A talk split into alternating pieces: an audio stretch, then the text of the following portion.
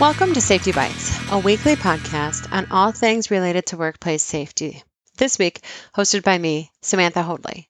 The thoughts expressed in this podcast are based on my opinion and general best practices, which may not apply to all listeners.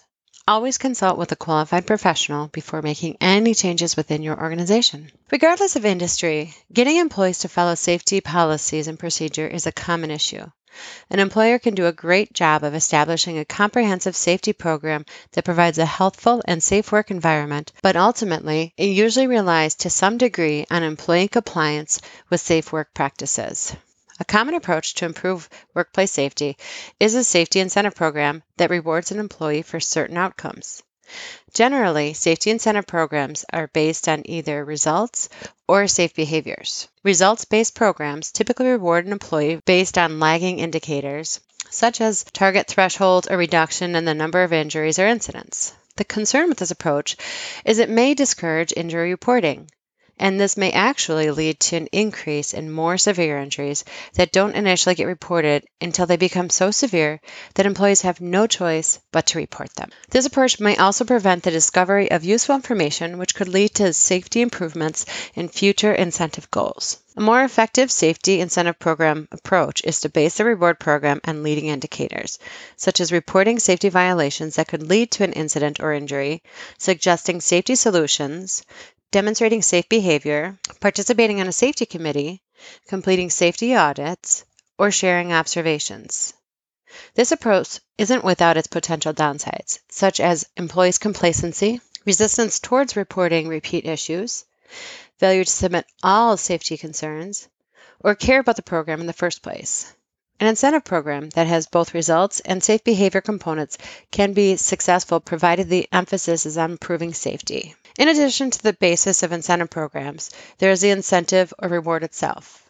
A common incentive is cash. However, cash tends to be spent on something mundane, such as a bill, and then it's forgotten.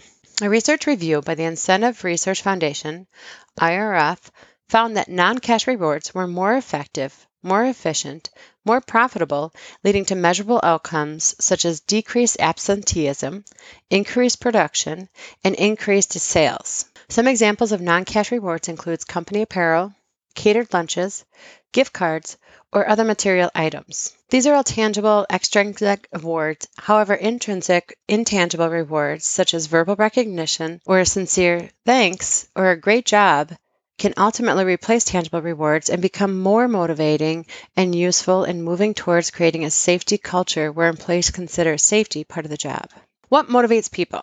Acceptance, self respect, and recognition are motivational influences in the workplace that can determine how safe an employee works. Rewards must be meaningful to motivate an employee. Consider asking employees for reward ideas. Incentive programs can be structured different ways, such as point based systems, safety bucks, or a safety slogan contest.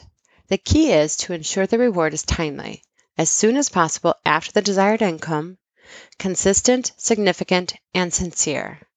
Although keep in mind, a well developed and well executed safety incentive program should promote safety and not the reward itself. Although keep in mind, a well developed and well executed safety incentive program should promote safety and not the reward itself. Obviously, the cost of incentive programs can vary widely. However, the potential cost savings from decreased injuries resulting in reduced work comp premiums, as well as decreased turnover and absenteeism and increased productivity, will far outweigh the cost of the program. Ultimately, incentive programs must have a management support and involvement. Ideally, get supervisors involved by having them present the incentive goal personally, one on one to employees. They should also solicit, listen, and respond to employees' ideas for how to improve safety. Also, to keep the program fresh and engaging for everyone, consider changing the goals on a regular basis. A safety incentive program can be a highly effective approach to strengthening workplace safety when designed and implemented to meet the needs of both the employer and their employees.